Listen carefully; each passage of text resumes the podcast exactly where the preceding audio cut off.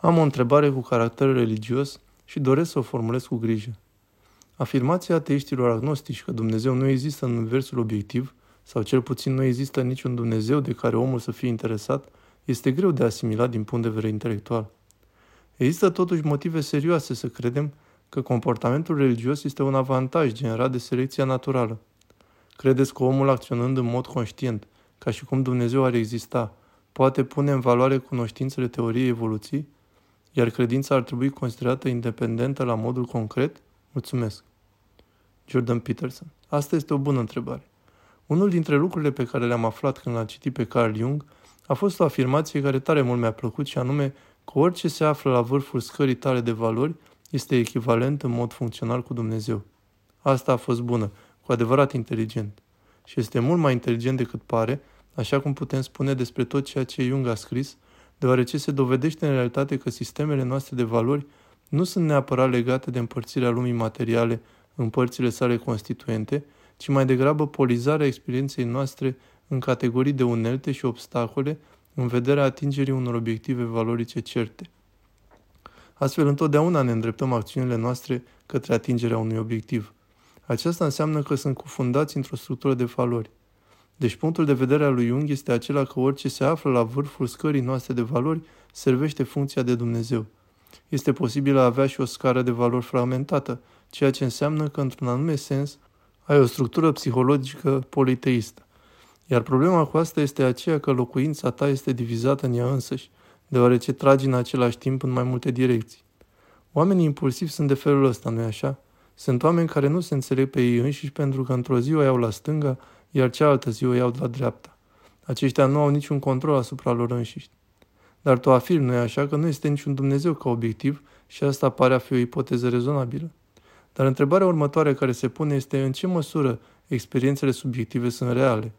Iar acesta este o chestiune de definiție. Cred că impulsul religios este o consecință inevitabilă a faptului că este necesar ca oamenii să trăiască în cadrul unor ierarhii de valoare în care putem simți un sentiment de evlavie. Sentimentul de evlavie îl simțim în raport cu cea mai înaltă valoare care nu se distinge de existența valorii în ea însăși. Într-un anume sens, există un avantaj real al ideii unui Dumnezeu solitar. Unul din lucrurile pe care le-am învățat despre demodatul concept al suveranității este acela că izolarea ideii de etică, a eticii în raport cu cel care deține puterea, este un lucru esențial de făcut pentru că altfel regele devine întruchiparea lui Dumnezeu, iar atunci regele nu poate face niciun rău, ceea ce îl face pe acesta un tiran. Dacă ideea de putere și suveranitate sunt izolate în raport cu individul și este văzută ca o virtute mai înaltă decât și cea de care este responsabil chiar și regele, atunci acesta, cel puțin în principiu, nu se va pune pe el însuși deasupra ca cineva cu putere absolută. Și ai putea să privești asta din perspectiva dezvoltării capacității umane de a analiza lucruri abstracte, nu-i așa? Putem să conceptualizăm despre ideea de suveranitate, putem să conceptualizăm despre ideea de etică și virtute și putem să ne uităm la acestea ca la ceva ideal. Putem să le întrupăm într-o personalitate.